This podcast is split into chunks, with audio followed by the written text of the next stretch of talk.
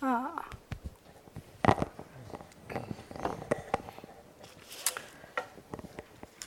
So I just offer you some reflections tonight for your listening transformation or pleasure or not, and we'll see what happens.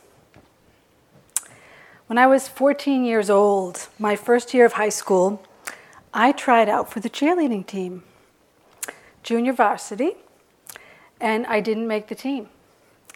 And I really, really, I have to tell you, I haven't thought about this in over 40 years. I just woke up with it this morning. But I really, really believed that being a cheerleader was going to make me happy.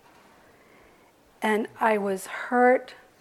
I felt rejected, really ashamed, demoralized, and felt like a failure. I had no clue at the time that I was just simply not cut out to be a cheerleader. And when I look at his, you can laugh. It's funny. It's funny to think of myself as a cheerleader now. My friends are being polite. I mean, you know, but what? Oh, thank you. yeah, it's just how you define it, huh? So I was on this planet at the time, um, and I do actually, I do want to say, I have actually truly have deep respect for cheerleaders. This is amazing athletic gymnastics and cheerleading. And I mean, of course, I didn't make the team. Um, but it kind of maybe took me a few more years, really, to find my way into the deeper questions that really were in my heart, probably like so many of you since I was a young person, even younger than high school, of, you know, just what, what is life and what's the truth of life and, you know, why are we here? Um, and I know those questions are part a part of your life because you wouldn't be here. You certainly wouldn't be sitting here going through, slogging through meditation, sitting and walking. You know, we all, no matter what our age is, we all share that desire for, for freedom, for understanding, for, for love. And we all know that high school and college, it's a bumpy, challenging time. It, it, actually, a when we meet together, those of us, the adult helpers, we have to do a little, a little decompression before you even come to just talk about our high school years. Like, it, it just comes back to us, you know, in terms of what that was like. And um, I hope you know what a, what a privilege it is for all of us as adults here to, to be in your presence and to, to learn from you and to guide you. It's, it's a tremendous honor um, and joy. So,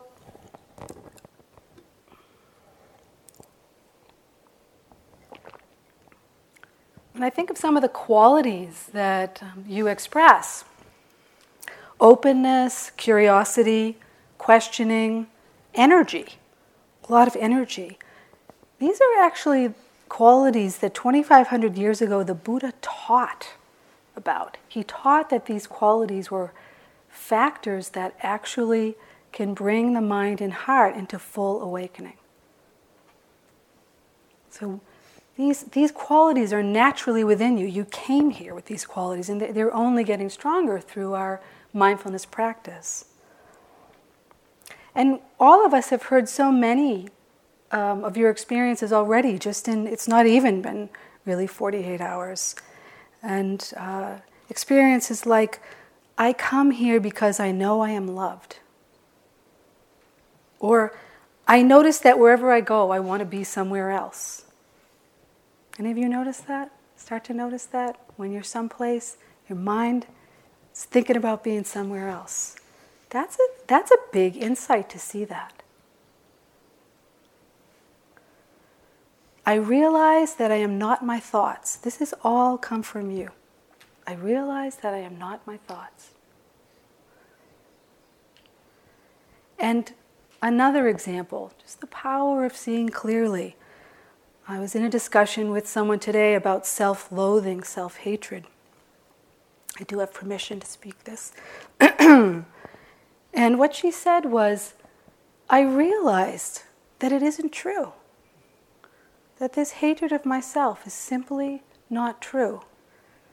And then she said, I just found myself saying out loud, I love you. And then she said, and I believed it.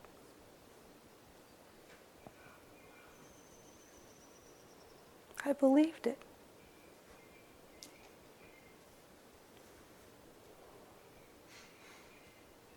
Can you feel the truth of your own goodness right here, right now?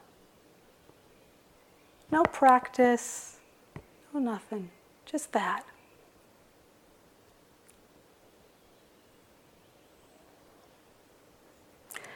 You are here and you come here with integrity, with interest, with courage to explore your own inner life, to, to be yourself, to take risks to be yourself. And here we are. We're not, you know, we're not, we can say we're all the same, but we're not all the same. We have different struggles in our lives. We may struggle around issues around race or class or religion or culture. We may have mental challenges that are hidden or physical challenges. We may have different sexual identities. All these things we all know are, are not easy in the world we live in, not so easy to navigate being who one is. Yeah. We might even struggle with our own gender male, female, neither. Now, how's that for courage?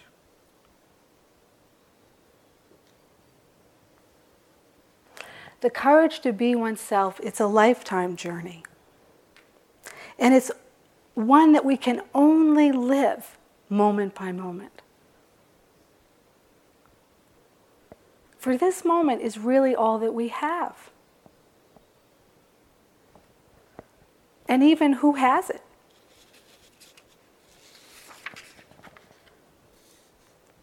So, someone in my group today was saying, Well, you know, this is great. Here we are, we're practicing, the food is good, the, you know, the company is wonderful, the teachings are great.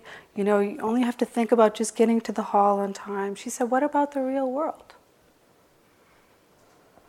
So, tonight I'd like to speak about the fruits of mindfulness and loving kindness practice that you've been learning here.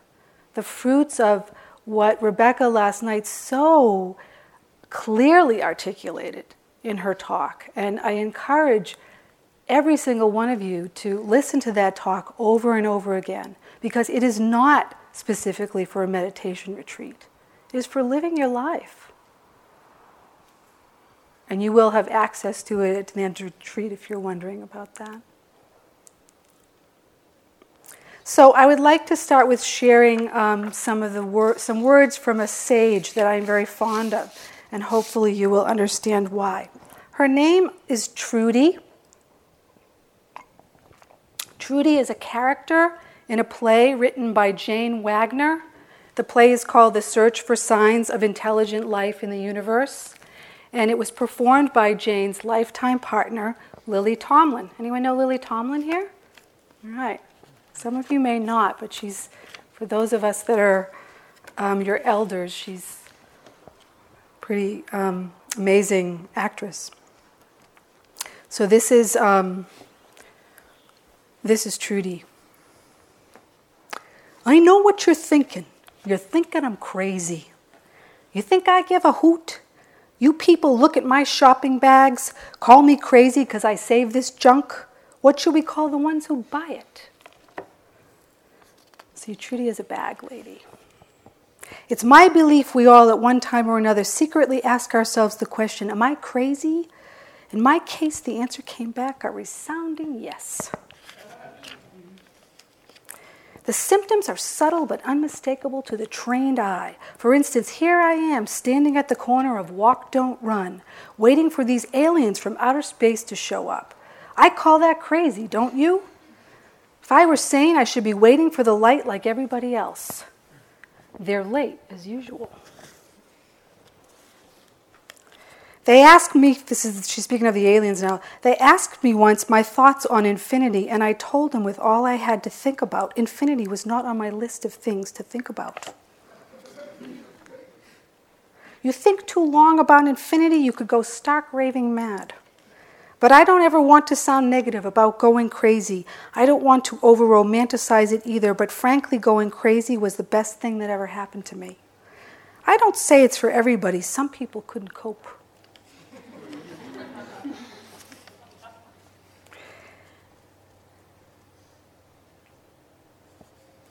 See, the human mind is kind of like a pinata. When it breaks open, there's a lot of surprises inside. Once you get the pinata perspective, you see that losing your mind can be a peak experience.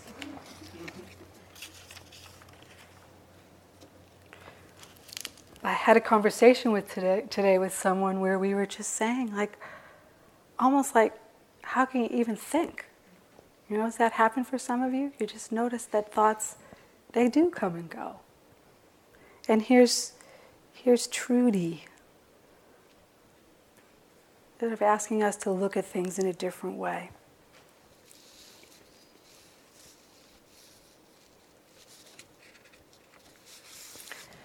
Without mindfulness, really, we are lost. It's the truth. But then the good news is when we're lost, we're just lost. And when we wake up, we wake up. And with every moment of mindfulness, think of it like a bucket, an empty bucket. And every moment of mindfulness is a drop. And with each drop that goes into that bucket, eventually it gets full. And this is really in response to that question well, what, what can we do at home? Or how, how can we, it's so, you know, pristine or specialized here, how can we bring it home? Well, that, that bucket does get full. And mindfulness starts to be like the water that you swim in, just the energy that you live in. And it doesn't mean that, oh, you know, we don't get lost, but getting lost isn't really that big a deal, you know, because there really isn't anywhere to get to.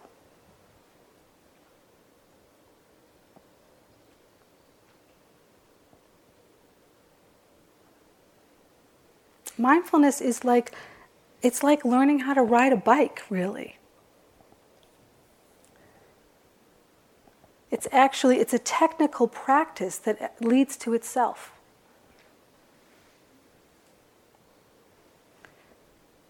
I asked a teacher once about practice and being open and well what about protection? You know, you get so open when you practice and she said mindfulness is the greatest protection. And I would add to that that mindfulness infused with loving kindness is the greatest protection. So, you know, we start to see things when we pay attention. We pay attention to our meditation practice, we pay attention to our interactions, we pay attention to our memories, we pay attention to our longings, and we see that things don't always go the way we want them. Has anyone seen otherwise? They just don't go the way we want them. And we kind of want to, don't we want them to go a certain way? Like, let's just be honest. Don't we sort of want things to be a certain way? Anyone? Like, don't we want to feel good? Well, I do. I like to feel good. As a matter of fact, I spent many, many retreats trying to feel good. And it started kind of over in that side of the room. There was a circle of people sitting, I think it was a women's retreat. And I had one sitting, it was a seven day retreat. I don't know when it was in the retreat. It wasn't at the end, it was maybe somewhere in the middle. I just had one sitting where I felt so completely peaceful. I, I don't even have words to this day to describe it. It was just complete peace. Like I couldn't, I didn't even know I had a body anymore. And, um, you know, that felt pretty good. and then, you know, it wasn't there anymore later on during the retreat. And I started to make a project out of getting that peace back. You know, what did I do? How long were my sits? Did I, you know, sit walk? Should I sit a little longer? Should I walk a little longer? Maybe I should leave off the walk around the loop at, lunch. Or how much did I eat? Should I eat a little less? Um, you know, what were what were the you know which were was I practicing?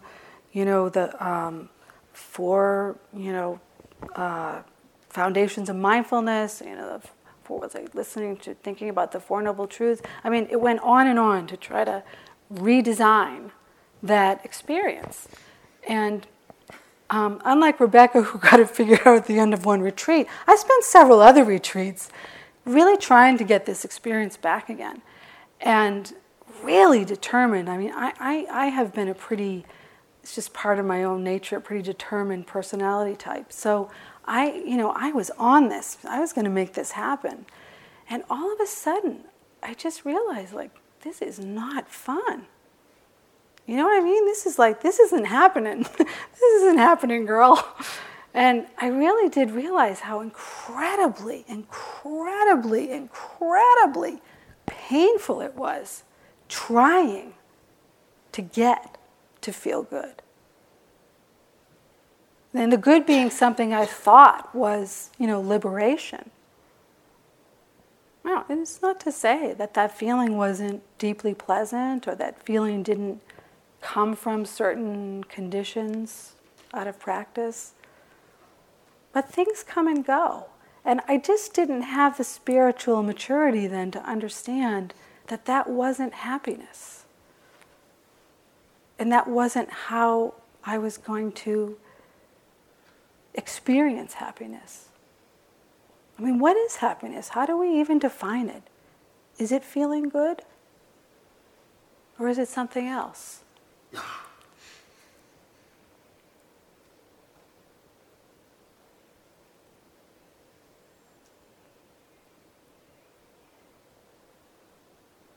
There's a, a little chant that actually so sweet because she's been a teacher to all of us up here um, and was the, uh, the teacher who started this teen retreat 23 years ago, inspired by a elder Burmese monk who said, You must teach your young people, you must pass on you know, what you've learned.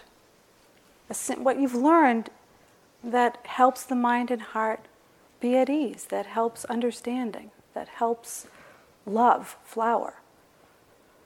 You must teach your young people. This isn't meant to, you know, keep to yourself. So at the end of one long retreat, she, oh yeah, Hanuman, you were there too, I think, on that retreat. Just see Hanuman down the end there. Um, she just offered this chant May we be happy and peaceful, and may we know that things are just as they are.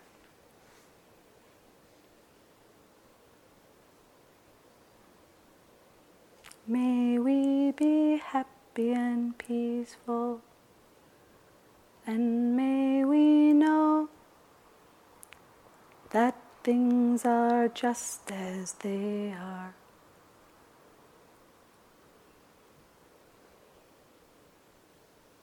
It's a long time ago, and that, that chant has stayed with me since that time.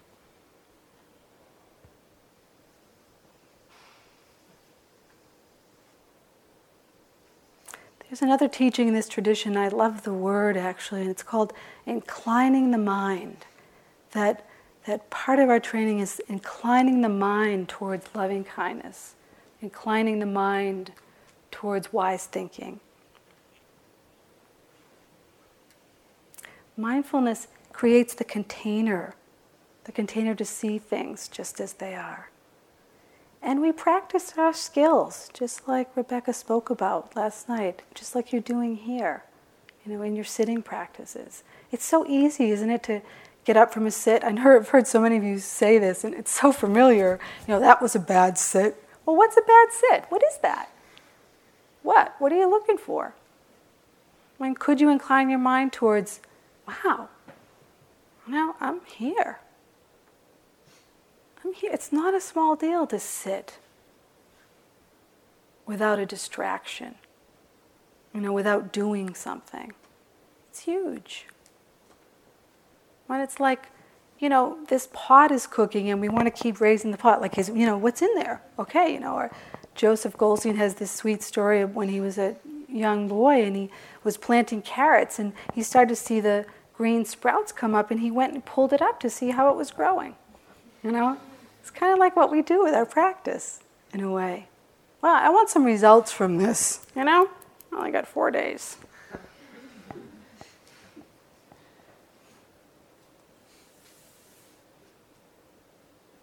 So if what are we learning here? You know, what are we? Is it just is it just conditional to this environment? Is that really what is bringing up some of that fear about going home or living in the, the you know the demands of our daily life? Is it is it helpful? Is it useful? Well, I'd like to share a story with you. It's one way to you know, share how some of the fruits of practice mm, show up. And it's a fairly um, it's a fairly recent story. Um, just happened the other day, actually, just while you guys were on your way here, getting ready to come here. Um, we had been, uh, several of us, the adults here on the retreat, had gathered, gathered the day before you came, where we meet together and um, share together and do some training together for getting ready for you to come. And um, this was actually the day you came to register. And it was hot that day, as I'm sure you remember. And uh, a few of us decided to go out for a swim. And my spouse was here, and uh, she and I went in one car, and Peggy met us there. It was beautiful, and it's not too far down the road. We're going to swim in the pond, and we were walking along the trail trying to find the right spot to get in the water. And somehow my foot um, was on land, and somehow my foot just tripped a little on something, and just life is what it is. I just landed um, on um, some fairly big sticks that were growing out of the earth. And um, it's so interesting to watch my mind because it felt like a scrape and I thought, oh, it's a scrape, you know, let's keep on, to go swimming. And I looked down at my leg and whoo, it wasn't a scrape. It was really kind of something like I never saw before. And um, it's so interesting. My mind kind of went back to, well, we're going to go for a swim. I could watch my mind, like, just didn't want to accept that this was not so great. And um, my spouse happens to be a nurse, so you know how nurses are, they're just very matter of fact. And she looked at it and she said, You know, this isn't good. And um, I said, Don't say that. um, and um, anyway, um, Peggy offered me her towel, and uh, Judith, I happened to have a lot of bandanas in her bag, which was really great. And she just quickly, like, made a tourniquet, and, um, you know, that was cool. And um, it was very helpful. And in my mind, I knew that I needed to get to the car. You know, it's just really interesting to work with what happens in the mind when things are going not really the way we want them to go. And at some point, it was there was some recognition, like I couldn't turn back the tide, and I I, I was pretty scared in that moment of realizing, you know, was I going to be okay? And um, and they were both very helpful to me, and so we got to the car, and um, and I drove back in Peggy's car. And so I just kept saying to her, like, well, I really wanted to go swimming. You know, and she said, she said, you'll probably be able to go swimming tomorrow. it was just so sweet. You know, it was actually so helpful. Like, even if it wasn't true, you know, I don't even think she was purposely lying to me. Because Peggy's a very positive thinker but it was just it just helped my mind and body be at ease and you know it's reminding me as i'm telling you this story that um, someone today in our group said um, i know everyone here is my friend and he said it with not like like a smidgen of doubt. Not like a, a smidgen. He said, I know everyone here is my friend. And to have that accompaniment on that ride, there's nothing to compare it to. You know, the absolute protection, really, of friendship and care.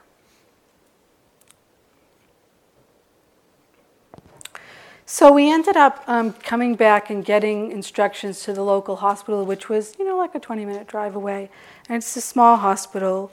Um, Judith drove me there, and we went in to the hospital and went into the for the intake.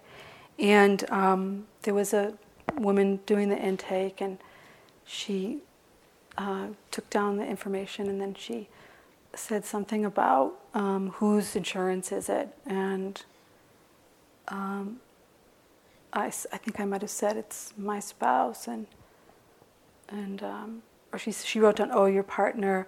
And I said, well, actually, she's my wife, and she's like, oh, I'm sorry, and it was like it was so. I was like, oh, we're off to a really good start. That's so caring. Like that she's apologizing for calling her my partner. It's like this is good, you know. It, it really is. It's not something you take for granted that people can be at ease, you know, with people being different. And, you know, it was a vulnerable situation. So people were very kind. And I, I was taking that in because what was actually going on in my mind and body was, you know, just a, I think, shock, and I could feel, you know, I could feel fear in a physical way, in a nervous system kind of way.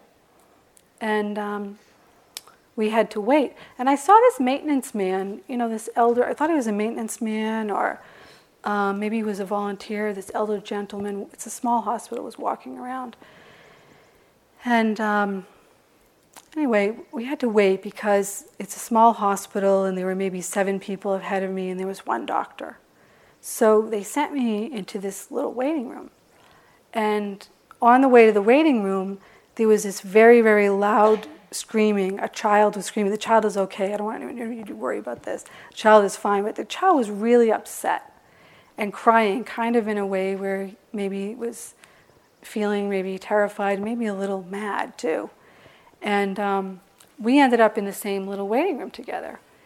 And I was thinking about what Chaz was saying today about not liking the sound of the, the trucks, you know, outside.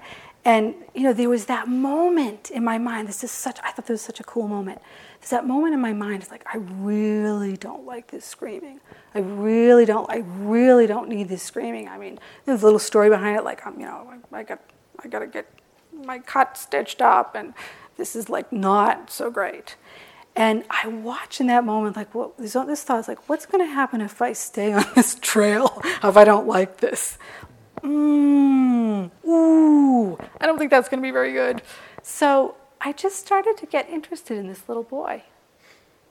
You know, instead of like something in my way, it was like, wow, yeah, we're kind of both in the same boat here.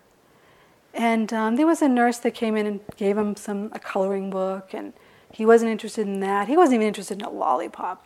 He was like, he was really in a state. And um, he had he had had a bug bite. His eye, you could tell his eye was closed up, and he probably had just gotten a shot. Um, and but they wanted to. His mother was saying she was trying to calm him down. She couldn't. They wanted to keep him there until you know they saw it that it went down a little bit. So I just, you know, the coloring book had this great picture of a little dog on it. I actually wanted to color the dog myself. you know, he wasn't going to, but I wasn't sure I could ask. So I just said, well, you got a little dog there. And and his mother said, Well, he has a dog at home too. And I said, Oh, what's your dog's name? Fish.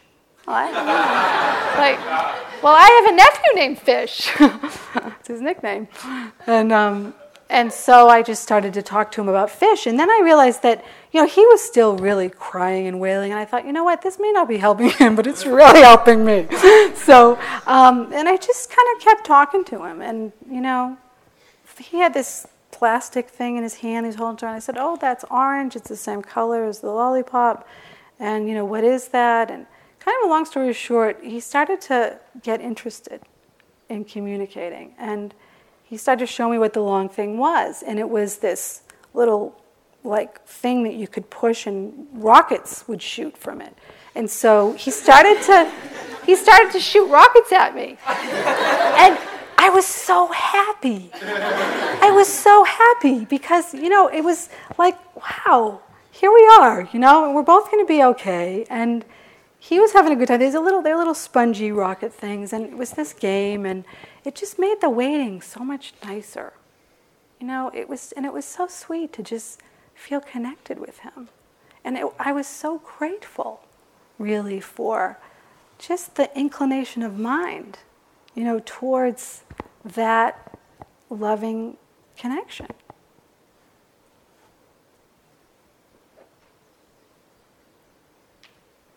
It doesn't take much to be kind, really.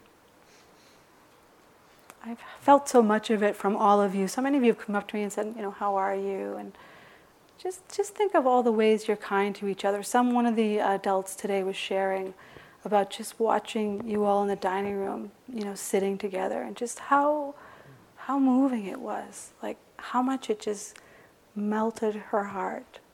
And it's just being kind. And you know what it feels like to be on the other end of kindness? It's so amazing. Like sometimes when someone lets me go, you know, when you're driving and someone goes like this and let you go, I just, my heart just goes, oh. And then when I do that with someone, and believe me, I do not always do that, it's like, oh. It just feels so good to care.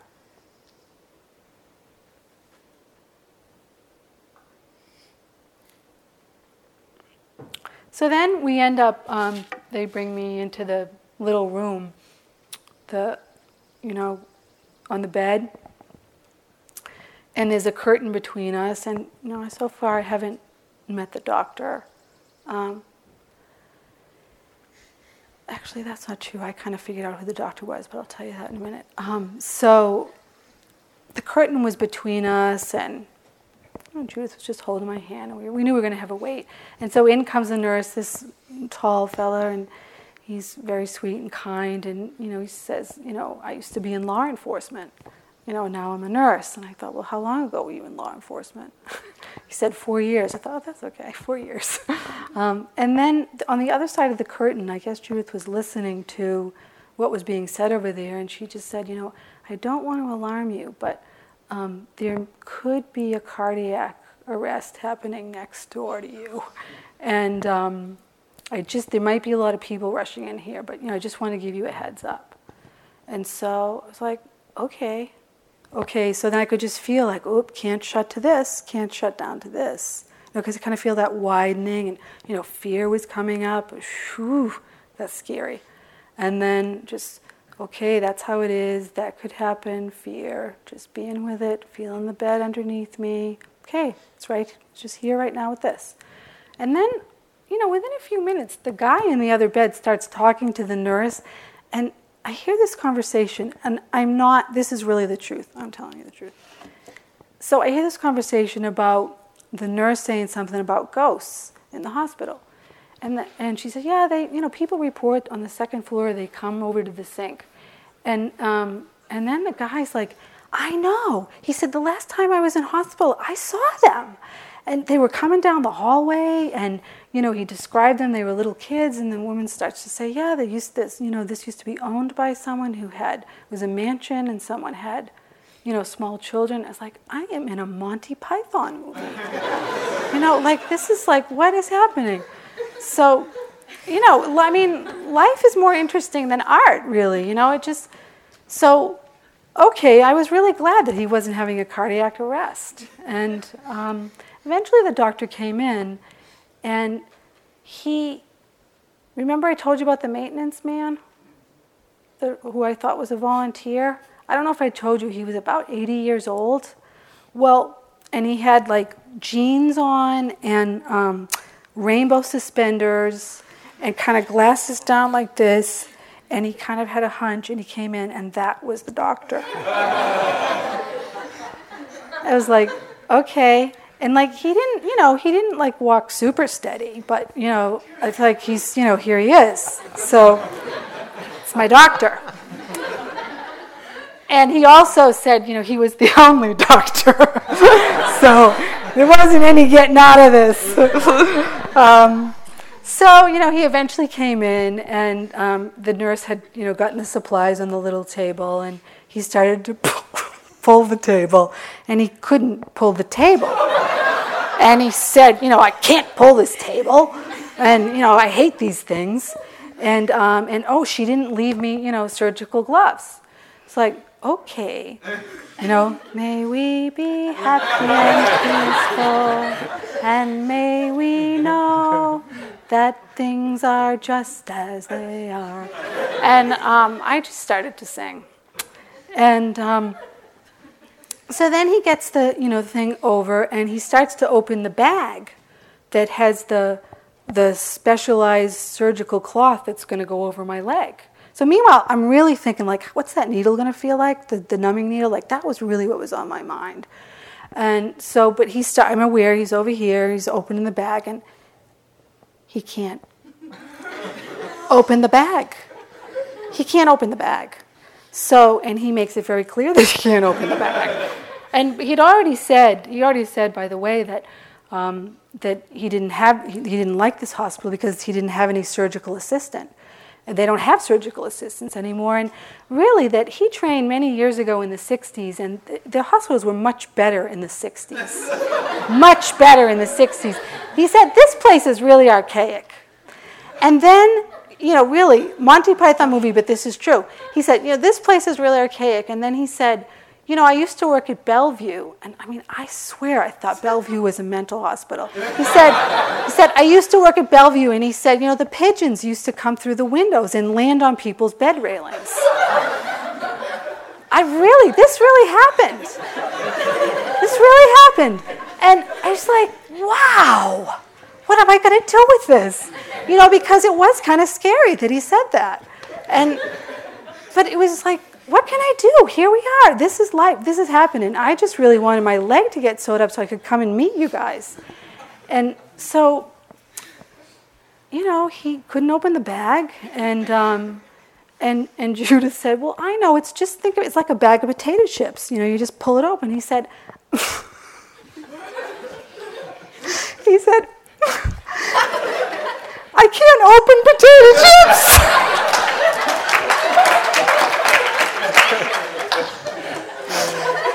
So she said, Let me do it for you. And he said, You know, I try at home. He said, I try with scissors, I try with a knife. He says, I really think you need a saw to open these plastic containers now. I quote him exactly.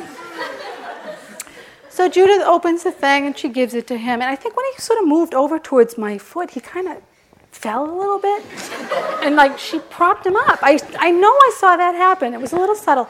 But um, she, who's a nurse, so he starts to talk to her about, you know, what he's doing. And she's interested. And he says, you know, um, I really don't like these kind of wounds. You know, um, just so you all know, I am totally fine. So I don't like these kind of wounds. And then, you know, he said, you know, because they're kind of jagged. I won't say anymore, but um, you know, he was more descriptive about it than I'm telling you. And and then he said, you know, when they give me these tools, he says, this is a dissecting tool.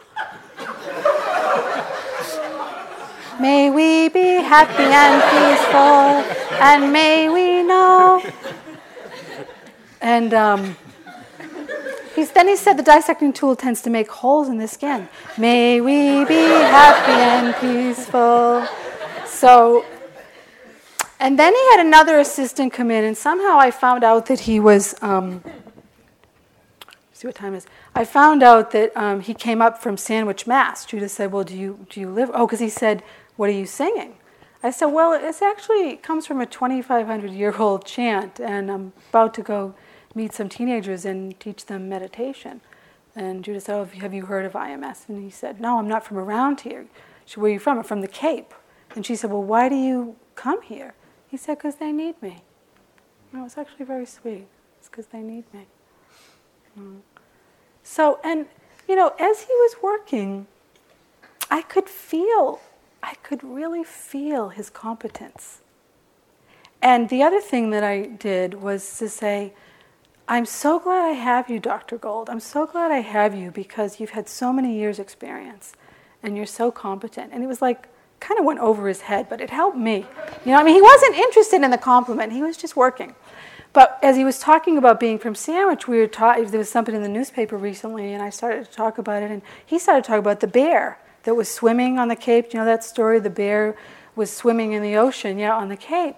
So I said, well, maybe the bear was reincarnated from a dolphin. And then the surgical, the, the assistant who was there said, oh no, no way, no, no reincarnation. I was like, oh, okay. He said, and the doctor said, well, why? And then the, the assistant said, because it says so in the Bible. and then the doctor says, Well, what religion are you? May we be happy and peaceful. I mean, this was happening. So, so he, he was describing what he was doing, and then my darling and beloved wife just whispers to me, like, Do you mind? My iPhone. Can I just take a picture? You know, I could just take a little video. And um, I said, You know, go ahead, but just don't tell me about it. You know? Um, but it was all out of interest, you know, and here we are in the Monty Python movie. But the thing that was so wonderful, just watching my own mind, was this the capacity to kind of be with things that actually, quite honestly, if I if I was all by myself, it would be. I think it would have been harder to keep inclining my mind, although I would have made those attempts. And at one point, when I did get really scared, I was just thinking, like, wow, you know, this is a this is a wound that's going to be healed. And how many people are there in the world right now that are really seriously ill or injured and have no doctor? And, you know, that loving kindness practice just arose. Like, may all beings be free from danger and harm. We can't change it, but we can hold that in our hearts. And it wasn't, oh, gee, what practice should I do now? It just came. It's just there. And it actually eased that agitation. Because it's true that there's suffering in the world. It's true. Know? And then I just took in this man's goodness, his competence, his very dry humor, and, um, you know, let him take care of me. You know, let myself be taken care of and and to be with that vulnerability.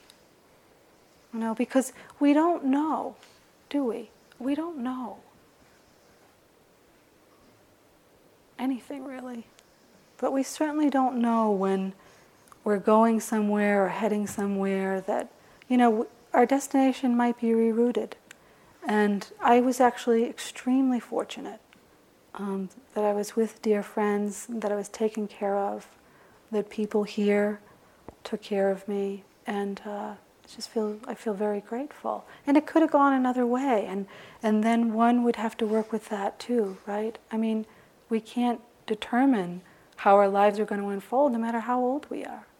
You know, I just was reading in. Uh, the news before I left of a, a, couple, a young couple, maybe some of you read this in Texas, uh, two women, um, young women, 18, 19, and um, one, one, they were both shot, and, and one died, and one is in very serious condition.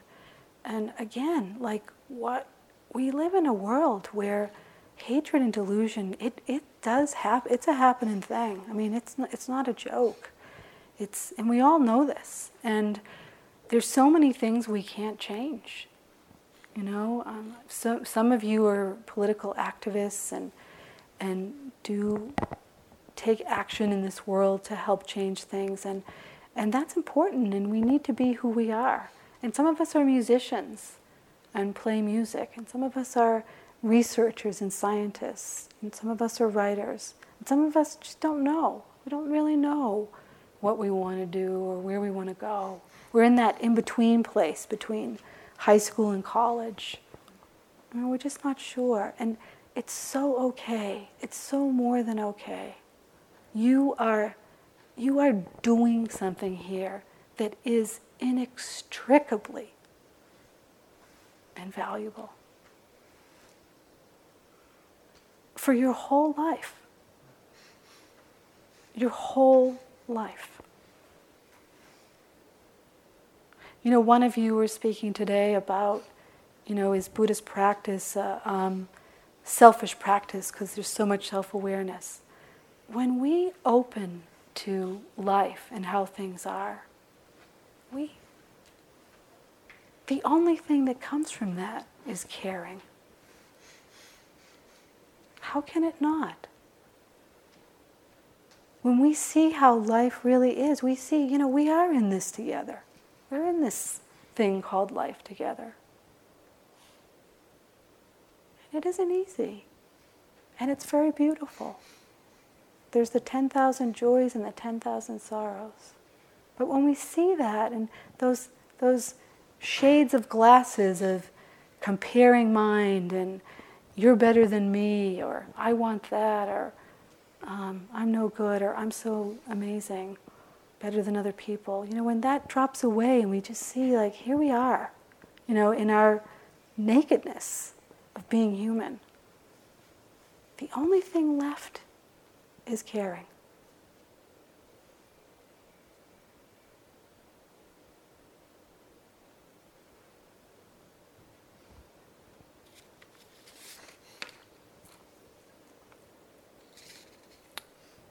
So I want to um, close with some words from Trudy.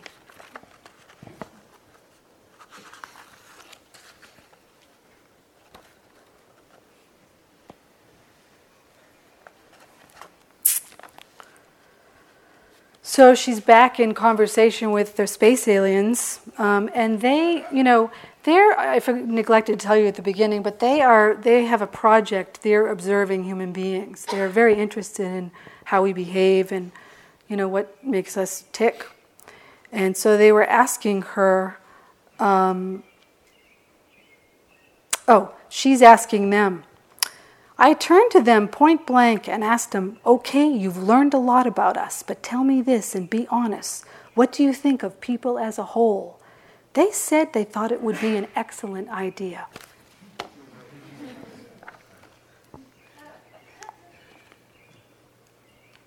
So she's just gone to um, a concert of young people, um, kids playing violin.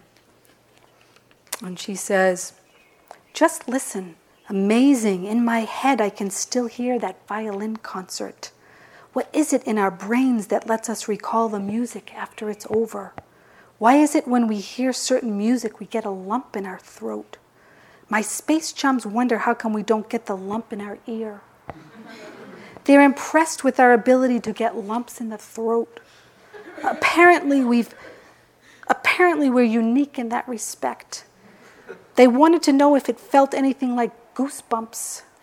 I said, You never felt goosebumps either? They said, No. They asked me to explain goosebumps. Do they come from the heart? Do they come from the soul? Do they come from the brain? Or do they come from geese? this set us waxing philosophic. All this searching, all these trances, all this data, and all we really know is how little we know about what it all means.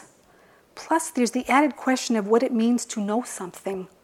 Scientists say for every deep truth discovered, the opposite is also true. So when we get the feeling we're going around in circles, no wonder we are. They said, Trudy, we see now intelligence is just the tip of the iceberg. The more you know, the less knowing the meaning of things means. So forget the meaning of life. I didn't tell them, of course I had. See, it's not so much what we know, but how we know, and what it is about us that needs to know. We're thinking maybe the secrets about life we don't understand are the cosmic carrots in front of our noses that keep us going. So maybe we should stop trying to figure out the meaning of life and sit back and enjoy the mystery of life. The operative word here is what? Mystery, not meaning. This should be comforting, especially to those who think life is meaningless. It just might be, which could explain why we have so many meaningless things in our lives. And yet, if life is meaningless, this is the greatest mystery of all. Even this feeling we get in the pit of our stomach when we contemplate how meaningless it all seems is part of the mystery. And the more meaningless, then the greater the mystery. But if all this is meaningless, then why the hell bring up the subject? If life is meaningless, this discussion is even more so.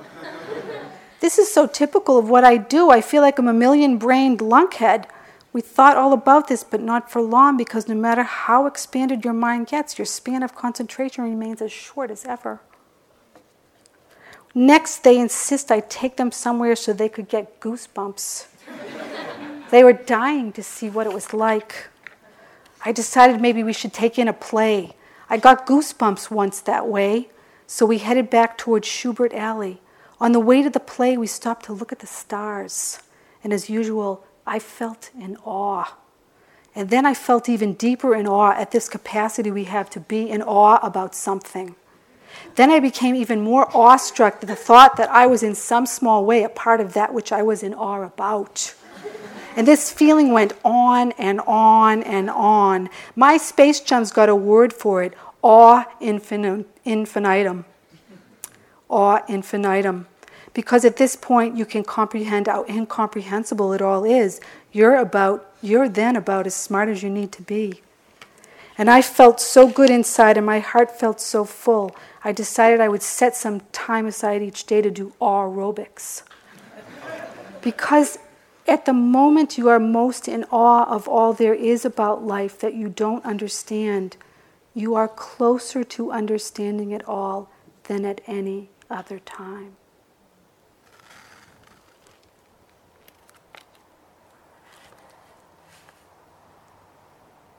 So, may we open to the awe of life, the awe of not knowing. And just gently remember that when we see things just as they are, the only thing that is left is love. Let's sit for a minute.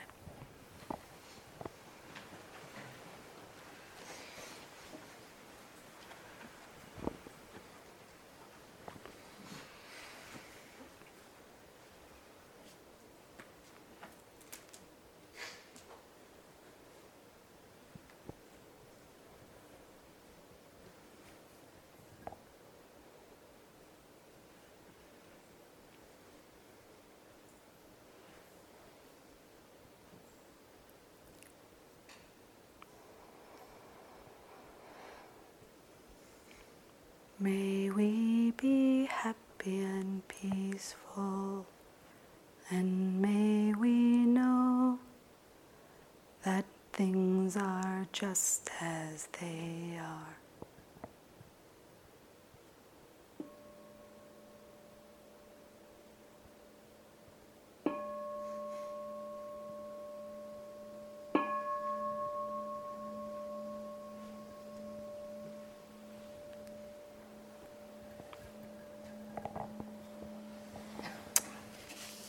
Thank you for your wonderful listening. Time for a break, and then uh, we'll have our groups. Thank you for listening.